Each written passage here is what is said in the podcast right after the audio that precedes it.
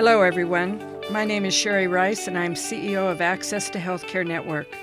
Welcome to our podcast, Access to Health. Our goal is to bring you informative speakers from the healthcare industry to give you information that can help you make your healthcare decisions.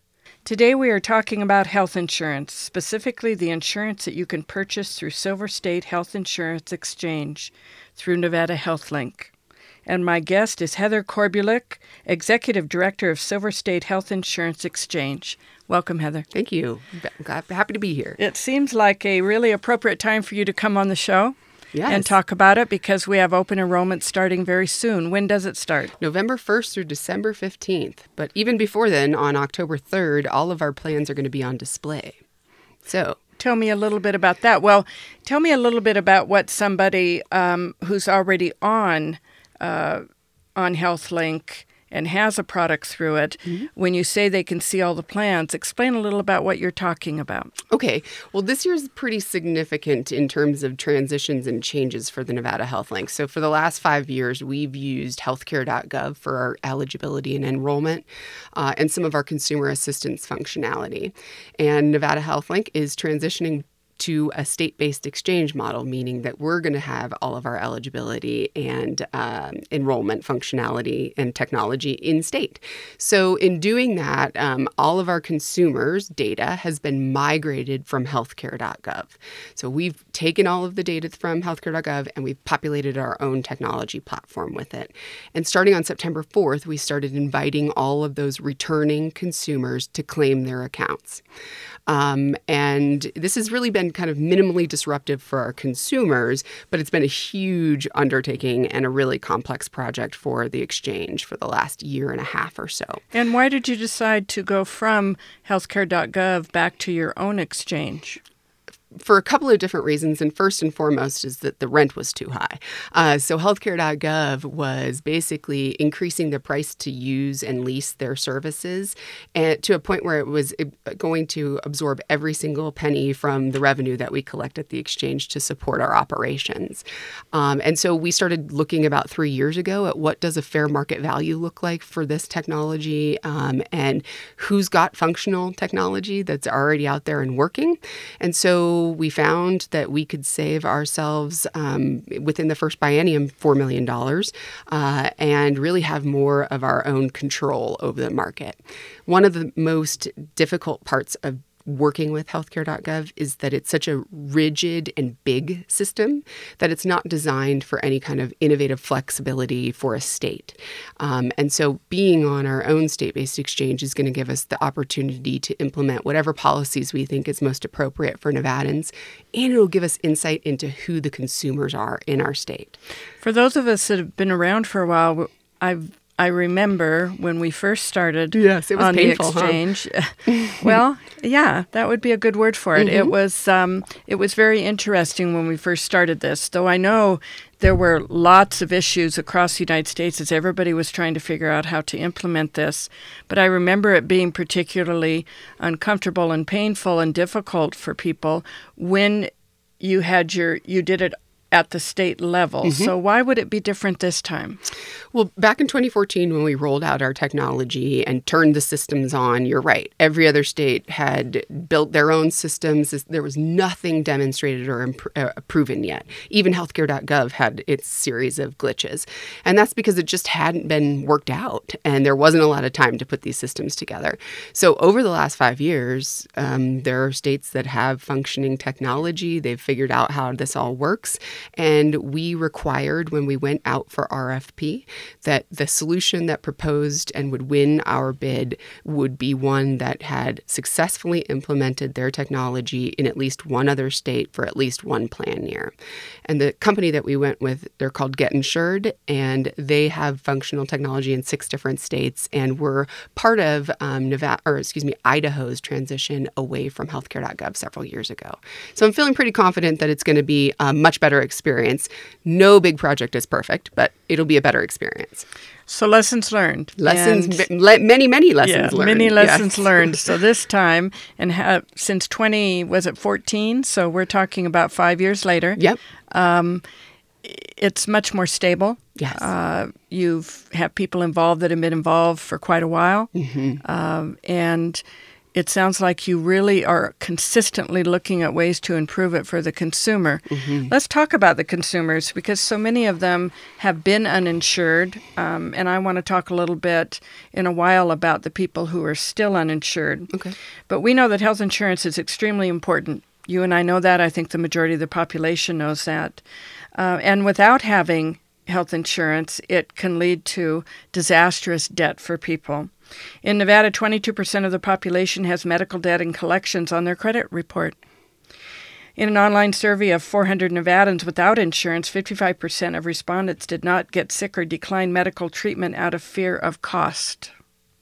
42% received a medical bill that was difficult to pay off, and 40% of those surveyed said emergency care led to their medical debt. Mm-hmm. Now, you're in the business of that. I'm in the business of that mm-hmm. at Access to Healthcare. So we both know these stats, and we know that there's far more than these stats. But let's talk about why somebody would not sign up for the ACA and health insurance when they can. Explain to us a little bit about your sort of sliding scale that you do and the amount of um, support that people get financially. Sure, and it can it can sound pretty technical, so I'll try to mix the technical with the non-technical words here. So, in in the exchange world, if you uh, if your income is in between 138 and 400 percent of the federal poverty level, which is you know who knows what the FPL even is really in, in out in in uh, lay people terms, basically what that means is if your income is up to about forty four thousand dollars annually, you're ba- you're going to probably be eligible for some subsidies on the exchange, and within that range between 138 and 400 percent, depending on where you fall, you get some ge- more generous subsidies the lower you are. Um, and it's just an algorithm that assists you with paying for premiums. So I think what happens is first, people get subsidies to help with their monthly costs. But that FPL is based on family size, right? right? So right. you're you're giving us an example of a single person. Yes. Uh, at the forty four thousand and four hundred percent of the FPL. Great. Yes, correct. Thank you. And and um and so for for individuals who are getting subsidies on the exchange, that's helping them pay for most of the time, um, depending on your income level too. It's helping you pay for your premiums, maybe some of your out of pocket costs. But remember, there's still deductibles, you know, so there's still a lot of out of pocket costs affiliated with insurance that people don't really know about until they need to know about it. And that's usually not until you're at the doctor's office and they say, oh, you're going to have to pay for this entire appointment because you haven't met your deductible. Insurance is so complicated. The way that the United States has set up payment for insurance is incredibly complicated. And Nevada's not unique in that way. Um, you know, we don't have anything special. But I will say that one of the things that's been sort of interesting um, with the, the Trump administration um, was that there was a repeal of the individual mandate. And the individual mandate is a penalty that um, people had to pay if they did not have uh, MEC coverage, minimum essential coverage. If you didn't have right. insurance, you right. basically had to pay a fee. That went away, and um, we did see some decreases in our enrollment that same year. Uh, and then there were other issues like the public charge rule and the threat and the chilling effects of a public charge rule that just scared people away from insurance. I think there's a combination factor of young, healthy people um, taking a risk, thinking, I don't want to pay for that. I probably won't need it. I'm going to risk it and go without it. Um, there's some people saying there's no more penalty, I'm not going to do this. And there's other people who are genuinely fearful of taking any kind of subsidies from the federal government. Let me go back to the uh, poverty level again, just Mhm. a little bit, and let's dissect it just a little bit. Okay. Somebody at, say, 140% of the poverty level, Mhm. uh, they make, if I remember correctly, somewhere around $1,100 a month. Mhm. So that person then would come onto the exchange and they would get a subsidy, Mhm. but they would still be responsible for copays and some monthly payment, possibly. Yep. And uh, they would need to meet a deductible. So somebody who makes $1,100 a month and perhaps uh, knows that they're not that healthy, that they will need to go to a provider. They're looking still at quite a few medical costs. Yes, but uh, asterisks here. And I think that that's such a good example that unique individual. So, someone who's making what we said $1,100 a month um, is not only going to be eligible for subsidy premium assistance, but they're also going to be eligible for cost sharing reductions. And you don't, as a consumer, you don't even need to know that basically we can get you a plan. And over the last two years, we've been looking at plans that are subsidized that were nearly zero dollars. So people who were paying almost nothing for their insurance, who had very small payment responsibilities in terms of the, their copays and their deductibles because of their income range. So there are affordable options if you are making that much uh, money annually or monthly. And sometimes I wonder whether that is the message that isn't getting out yeah. to the people between 138% of the poverty level, which that is when Medicaid kicks in below mm-hmm. 138. So somebody uh, that makes 139 of the poverty level is making you know 1100 or maybe less a month and they're having trouble just making their uh, payment on their rent and the and uh, housing, food, et cetera, et cetera, some of the basic needs.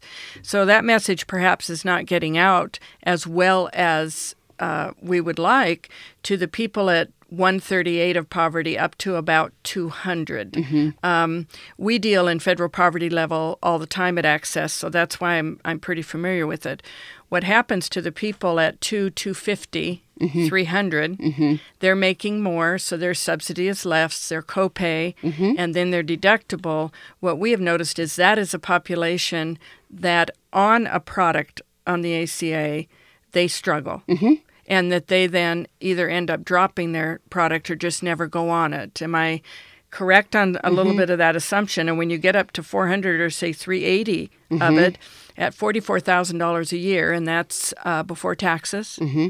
at $44,000 a year, even for a single person, if they're paying, you know, 150 200 a month on their insurance plus they have copays and they have deductible now they're looking at a product and thinking well wait a minute and especially if they are reasonably young and healthy. Mm-hmm. Is that did I condense these are that calcu- for you? No, I absolutely, totally, uh, 100% agree. And these are calculated risks that people are taking because of their their hand that they have to deal with. And I mean, it's absolutely something that we struggle with trying to help people understand that there are affordable options available to them. But let's also talk about how complicated our healthcare system is somebody having gone off or you know making a little bit more than um, uh, eligibility qualifications for Medicaid. So let's say they're at 139% of the federal poverty level. Now they have to come to the exchange and navigate an entire different set of rules and responsibilities. And with that comes, you know, a burden. And for people who are working multiple jobs, which oftentimes these are people who have several different jobs, they've got lots of responsibilities, they don't have time to navigate and figure that stuff out. And sometimes I think it just falls to the wayside because it's just so complicated. But I want to say we are we are working with people who can help make that easier, just so you know, at Nevada Health Link. Who would that be? Uh, so we work with navigators all across the state. These are grantees that we work with in community agencies and organizations who can help connect people to plans and help them understand the benefits that are given to them. And we also work with brokers and agents all across the state. There's about 400 of them now, and those folks um, are um, going to help you find a plan that is right for your income. And will they assist a person after they're using the plan? Yes, so they can call required. a navigator mm-hmm. and say, "I don't, I don't understand what yes. this copay was. I don't understand how to be able to use this product." Not only will they help you understand how to use your product, but they will also help you when you're not getting your claims paid. For instance, those are your advocates. We absolutely recommend you work with an enrollment professional. Well, you're you're opening up a path for me that's interesting. I've uh, done two podcasts lately on Medicare for All, mm. and one from somebody that was pro it, and another one from an insurance company who was not totally positive about uh, single payer system. Mm-hmm. So, of course, they work for an insurance company. Let's talk about um, the ACA. Mm-hmm. You work with it every day. Mm-hmm. Tell me what, if you had a crystal ball or you had the power, What would you change about the ACA? Oh, I love this conversation. I get to talk about it with anyone who will listen to me when I get to go to DC and talk with our delegates. And I have two primary drum beating talking points about the Affordable Care Act, which is an imperfect beast, just like every other big policy, and needs attention and needs work. And actually has, in my opinion, a really good foundation and infrastructure that's already been built to develop single payer systems or whatever you want to from this place. Well, that's what Vice President Biden says. Yeah, I, I, heard that last night on the debates. I did hear that.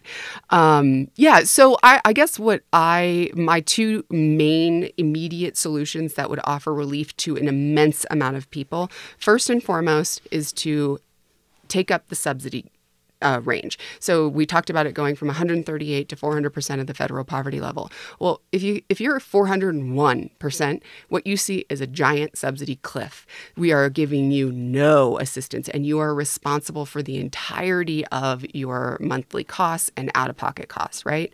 So if you took that subsidy range up to let's say an arbitrary number of 600 percent, I think there have been some bills presenting that.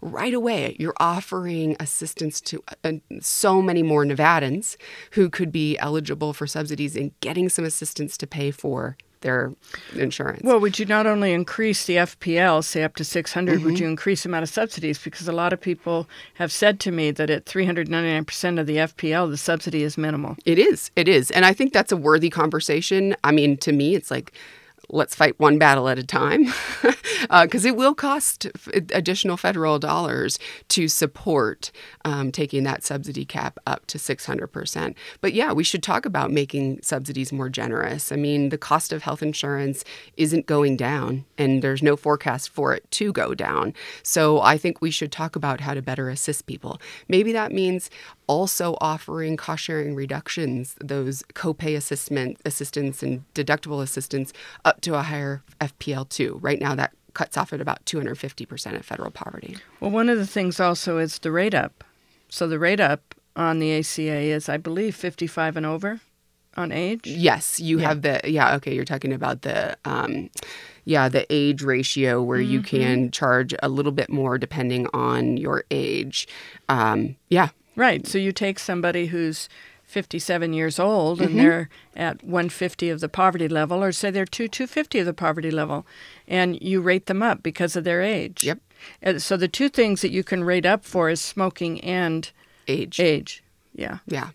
Well, someone can do something about the smoking, they can't do something about their age. Exactly, exactly. They're sort of stuck. Yeah, there isn't going any backwards on that, so, unfortunately. So we put age into the same category we put smoking. Yeah. Well, I'm 70 years old, so I, I have a little issue with being put in the same category as smoking. Right. But, you know, we'll, let's keep on moving, Heather. Yeah.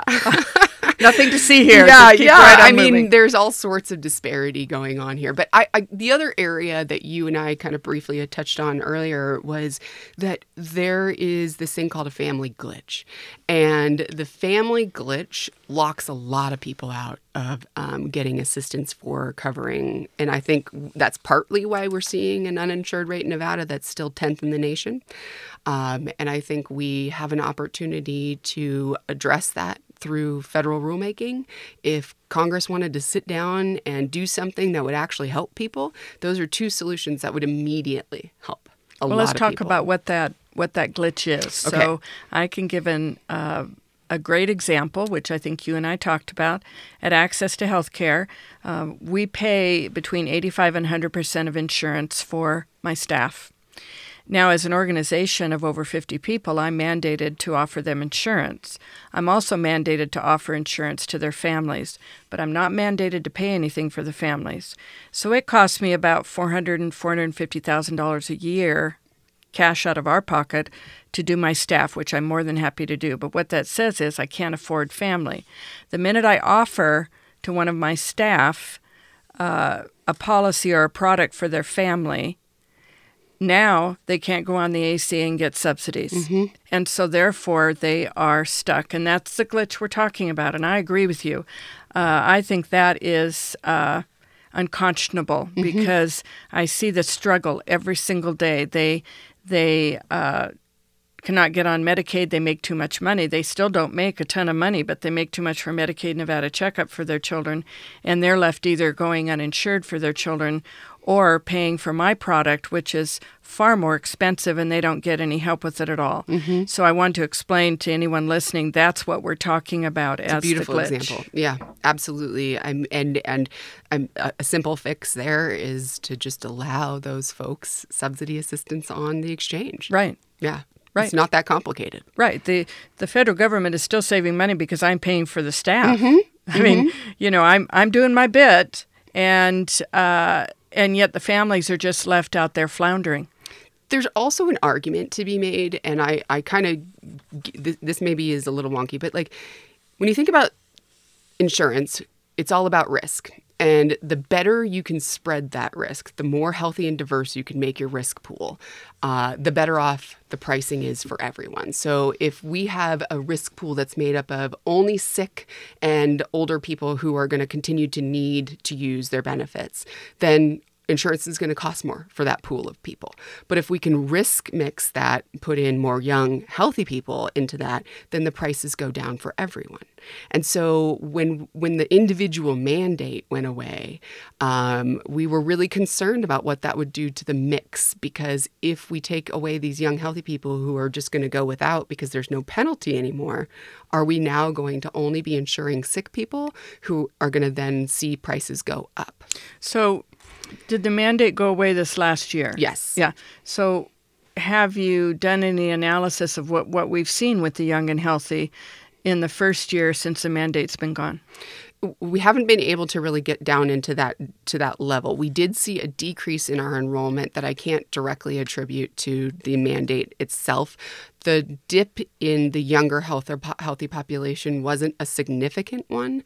But again, this was just based on open enrollment numbers. So we have our numbers decrease all year. That's a normal part of the exchange enrollment process. People get enrolled, they fall off, they stop paying, they mm-hmm. get termed, they get a job. So that that number typically goes down. And I'll be interested to take a look when we get into 2020 at what happened in 2019 to that specific population. Well, before we we go on, let's give the phone number where someone could get some really good information. Um, somebody, what would you suggest for somebody that uh, that has never taken a product on the ACA? someone who's been uninsured for a while. Um, give them the phone number and let them know what they can expect when they call.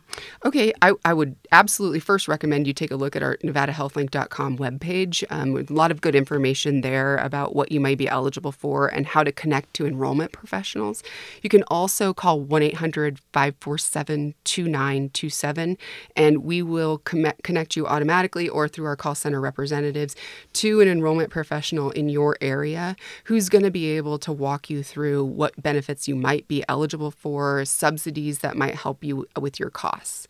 So, I mean, th- to me, the number one drumbeat all through open enrollment is telling people get connected to a health enrollment or a health insurance enrollment professional. Do not try to do this by yourself. You can, it's possible. You can make good decisions and compare plans online, but you still want to know that you've got you've you know like you work with a tax professional because you want to make sure that you're you're getting all the deductibles you could get.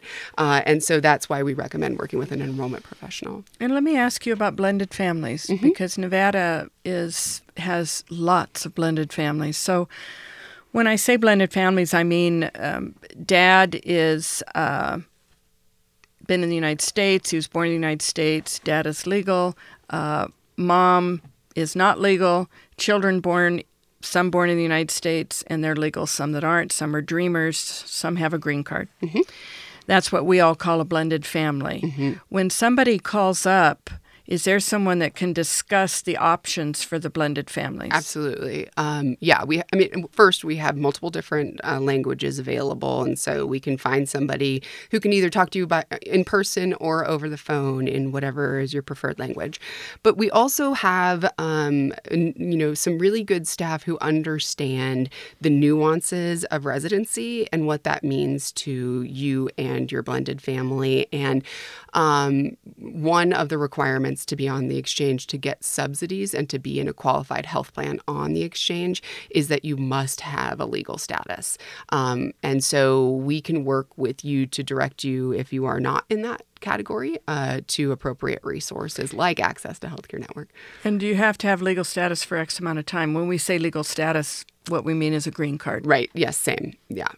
For X amount of time, or anyone that has a green card. I would have to get back to you on this very specifics. Medicaid has a certain number of years you have to Yeah. have been on a green card. I don't know if you do. Yeah, I know Medicaid's rules, but I don't know our own, so that's slightly embarrassing. Sorry about that. It's okay. I can't know everything, right? Um, so blended families are whoever gets on the phone or they get on the phone with a navigator mm-hmm. will literally talk with them about the options for people that can't go on the exchange. Mm-hmm. That leads me to a conversation on the final rule that came out. Mm-hmm. And what we know is that there's a lot of blended families that are very anxious because of the final rule, mm-hmm. especially blended families who are trying to get a green card, and that it will be held against them if their children who are legal take food stamps or WIC or any of that. Talk to me about whether the final rule affects anything at all on HealthLink. So the the hard fast answer is no. The the subsidies that come out of the exchange, um, whether they're advanced premium tax credit subsidies or cost sharing reduction subsidies, those are all uh, not included in the public charge rule. So they won't be considered in your residency application or in your green card status evaluation. There is that the subsidies on the exchange are safe. Um, and so, but you know, I think the, the the part that we are really concerned about and working closely with our colleagues at Medicaid and the Division of Welfare and Supportive Services is really trying to help people understand that hard no that we just talked about and navigate um, uh, the, what what is available to them because there is a chilling effect. People are you know they don't know that subsidies on the exchange are carved out of this rule. They aren't included. And that's our job to try to communicate that to them. But the the the, the chill of being concerned about taking any federal dollar is real. And we have to figure out how to make sure that people who are like their children are legitimately eligible for CHIP subsidies um, or CHIP program through Medicaid. We got to keep them in that. Those kids need that insurance. Those families need that peace of mind. And we've got to figure out how to message specifically to those folks and and help give them that peace of mind. I'm glad you brought that up because we're seeing at Access to Healthcare uh, quite a few families who are taking their children off of CHIP because of that very reason. Yeah. Yeah. It, you know, the way things roll out sometimes just creates panic Exactly. Because it's never rolled out in a way that um, really explains the repercussions. Well, and it's very complicated. It is. Yeah. And bureaucracy absolutely. has a tendency, no matter who it is, to roll it out in a way that the average person just cannot comprehend. Mm-hmm. And then there's really no one to ask any questions to. So uh, I agree with you. I think uh, it's causing a great deal, Mm-hmm. a great deal of concern. Let's talk a little bit about the products that are available. Again, open enrollment starts November 1st. I remember when open enrollment used to go for 90 three days, months or something. I don't know. Yeah, it felt like forever. Forever. Yeah. it was Yes. just, oh my goodness, do I remember that? Um, now it goes what about uh, six weeks? It's 45 days, yeah. So days. Mm-hmm. November 1st through December 15th, um, and and we're really excited to basically announce that that it's looking, uh, and we'll have final contracts from our carriers on September 26th.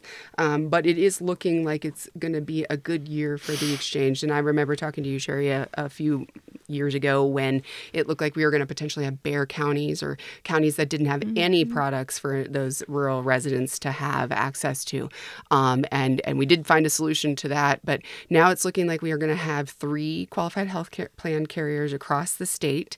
Um, so every area, every county should have at least two choices. Urban areas will have three. Um, and to me, that's a success story about finding stability in this market. Um, it means that carriers understand the risk better associated with the, the business of doing exchange enrollments and, and activity. Um, it means that they're probably making money on this um, and that they're looking to really expand their footprint.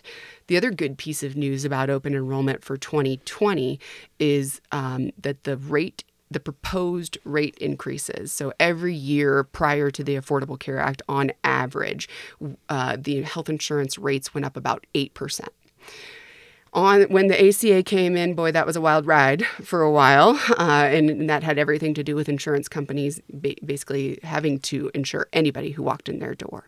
So rates went up pretty high during that initial couple of first years, and then the uncertainty that this administration introduced when they started talking about repealing and replacing the Affordable Care Act and all that kind of drama that went on in 2017 and 18 uh, really kind of lent itself to even more extreme increases in rates. And that's when we saw the bare counties, and that's when everything was sort of shaky and very tenuous. So uh, rate increases went up in 2017, I want to say by 38%. This year, uh, for 2020, the rate increase, proposed rate increase, is only a half of a percent. So that's another really good indicator of some stability in the Nevada market. And I'll just say one more thing that competition really does improve our marketplace. Yes, Competition will allow for our carriers to have to work against each other in terms of pricing and customer service. So I'm really hopeful about what this is going to mean for us in the long game. So let's talk about the rurals for a few minutes. Sure. Um, are the insurance companies allowed to charge more for uh, a rural product? So you are, um, it, when you're on the exchange, there are four different rating areas, and you're allowed to have different rates in those different areas. And in some of the rural areas, yes, the rates are higher.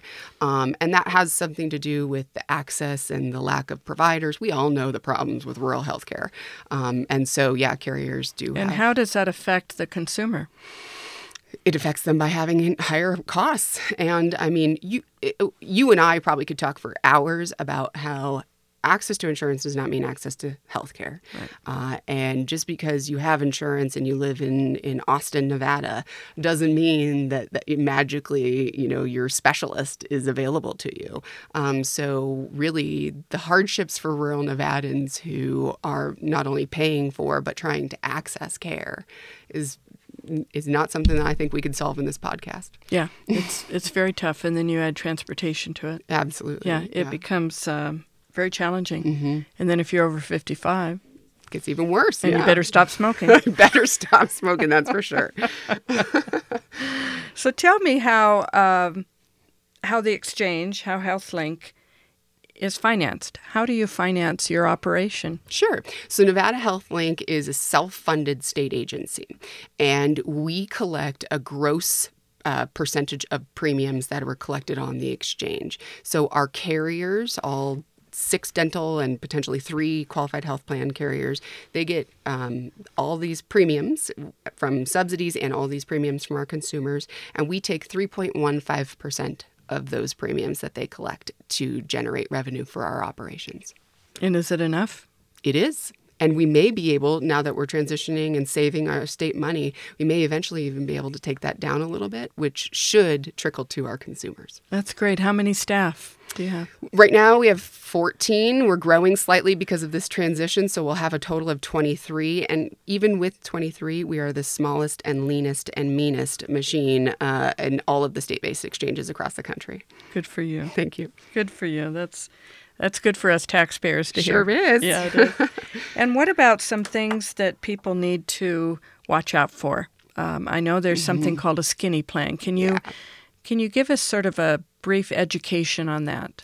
Sure. Um, so prior to the Affordable Care Act, uh, there were all sorts of different kind of products available to consumers that would allow them to, uh, or an insurance company to rate you based on your health status, your age, your smoking, all those things. But they could say, hey, you've got chronic heart failure. We're not even going to insure you because that costs too much. Or we can charge you up the yin yang and you will have to pay that amount. Um, the Affordable Care Act basically said, nope, you have to give everybody, your, you, my neighbor, whatever, regardless of your health status, the same opportunity for insurance and the same rate. Um, and so the Trump administration has sort of been chipping away at those rules in, in a variety of different ways. And one of them is really by supporting what are called short term limited duration plans. And these plans have existed in Nevada and they have a very, you know, a utilitarian purpose, which is if you go off your insurance because you lost your job or you are transitioning from one job to another, you might want to buy a short term plan that's really just to pay for, um, you know, like hospital stays an emergency visit only. And um, they've been really encouraging the purchase of those again and sort of opening up and making available those plans. And Nevada state legislature tried to kind of put some blocks around that this last legislative session, which I'm appreciative of. But we do see an uptick in um, carriers selling those products, and we see consumers buying them. And you pay for what you get. And where does a consumer get stuck if they buy one of those? You, okay, under the Affordable Care Act, you're required to offer 10 essential health benefits to anyone and everyone. And these plans do not have to cover those 10 essential health benefits. Most of them don't cover much more than emergency services. I saw a plan in Nebraska, I think it was, uh, that had a short term plan that would only pay for hospital stays if they didn't happen on a Saturday. So there's just a very like finite kind of nuanced yeah. things with these yeah. plans that make me nervous. You know, you wouldn't want to buy a short-term plan if you ever expect to become pregnant. That's not a good idea. And can they they can uh, refuse the plan to you if you have a pre-existing? Exactly. They yeah. can rate you based on your your existing conditions. Which is how it was for the ACA. We called those mini meds mm-hmm. for the ACA. Yeah. Yeah, everybody calls them something different. Yeah. Yeah. Um, but yeah, we, we are seeing that they, I mean, Nevada HealthLink has to market against them. So we have to basically challenge them in our search engine optimization plans that we buy. You know, when you Google search, we want right. to be first. We don't want consumers to get stuck in those when the opportunity to be in a qualified comprehensive plan is available to them. And what about association plans? Have they gained momentum? Oh boy, association plans are like another hour long podcast. But yes, they, they did gain momentum in our state. But then the Department of Labor put out a rule that said that you can't do that anymore. And so our state division of insurance is working with association health plan carriers to determine which of them can remain in existence now. So, um, you know, they're they're required to honor the plans that they've offered originally, and these people are not going to be without options, but um, they will no longer be able to be sold to sole proprietors or individuals. So individuals are going to have to work with Nevada HealthLink. We're happy to have you, help you, here to help. Um, but really, it's uh, super complicated and kind of messy and so unnecessary, in my opinion. We should we didn't mm-hmm. even need to go down this path. Well, and people can buy off the exchange. Mm-hmm. Can you explain that a little bit? Because if somebody um, can't qualify for the for the subsidies or somebody say a blended family mm-hmm. a blended family can still buy off the exchange mm-hmm. right mm-hmm. yes correct so there are individual policy carriers insurance companies like hometown health up here in northern nevada that are uh, off exchange, meaning they don't have their products sold through our exchange. They don't uh, allow subsidies to be matched with those plans, but anybody can buy them and um, they are available. And some people have found that those are more affordable if they're not subsidy eligible. Open enrollment um, starts soon, mm-hmm. November 1, and somebody needs to uh, sign up for a product during that time period people who don't sign up for a product during that time period, can they sign up during the year? No, with another asterisk, because there are reasons that you can, and they're called special enrollment periods. So, like, let's say you uh, lose access to your employer sponsored coverage, you may be eligible for a special enrollment. Um, if you get married, you may be eligible for a special enrollment period. There's all different qualifying life events. And if you lose your insurance, you can. Yes, yes. absolutely. So NevadaHealthLink.com has a lot of good information about special enrollment periods if you're interested mm-hmm. in enrolling outside of the open enrollment period. But somebody who suddenly is diagnosed with cancer, if they don't have a qualifying life event, can't just apply for a product. No, and that's by design. Yeah. Yeah. Yeah. yeah. I understand. Yeah. I think uh, I think a lot of people wish that you know, it's buyer's or non buyer's remorse, we mm-hmm. would call it non buyer's remorse. Yeah. Yes. Yeah. And what a bad way to learn a lesson. I there. know. Yeah. I know. It's it's a complicated issue. Yeah. Absolutely. It truly is for someone to make a decision. So, what else do we want to tell people um, who are listening? We we've talked about the sort of the precautions they need to look at. Uh, is there anything more you want to tell us about the new call center that you put together? You know, we are really excited just about our whole package of being able to be Nevada specific. Um, before, if you were calling the call center, you were calling 1 800 healthcare.gov, basically. And we are really hoping to meet and exceed the service that they were providing. And so, you know, I'm interested in feedback. We want to do this right. We don't, we don't pretend to think we're perfect, and we don't pretend to think that this is going to be the most perfect rollout. So, feedback is welcome. And we're being transparent and open. And please, get in touch with us if you think that we could do something and better. where would they give that feedback? How could they get a hold of you, Heather? You Because can- you certainly. Uh, you can email me. I'm not going to give you my direct line on, on a podcast here, but you can email me at hkorbulic, K O R B U L I C, at exchange.nv.gov. Okay. Well, let's go to wrap this up. All the information that we want to give somebody so they can be well informed. Uh, the phone numbers, the uh, website that they can go to, and uh, any last remarks that you want to tell somebody. I'll just again uh, call out NevadaHealthLink.com as a really wonderful resource for you. Um, and starting October 3rd, uh, you're going to be able to look at all of the plans and take a look at what's going to be available. If you're a returning customer, you can even put the plan you want in your shopping cart and hold on to it till November 1st and then make that purchase on November 1st. Um. Let's let's go into a little Sure. bit of detail with that. If you already have a product, you can start shopping on October third. Well, you can take a look. Yeah, you can take window a look, shop is what we're and then it. when could you put it in the in the cart? uh, uh, effective October 3rd. Exactly. But they have to go back in On November 1st. on November 1. Let's get real clear on that. Somebody's not going to do it for them. They have to go back in then just like you would and, Yes. and do the shopping cart. But you could also work with an enrollment professional and they can make that help you make those purchases and remember to do that. And we would really encourage you to get connected to one. You can find information about them on our website at nevadahealthlink.com or by calling 1-800-547-2927. Now somebody who's who's never been on HealthLink before, they would call that number, they would get a navigator. They would get an IVR system, so it's not we're, we're, you're not talking to a person right away. And if you indicate that you want help with an enrollment professional, we'll connect you one. And that one. will go to your call center. Yep. And do you have bilingual people on your call we center? We do. Yep. Okay.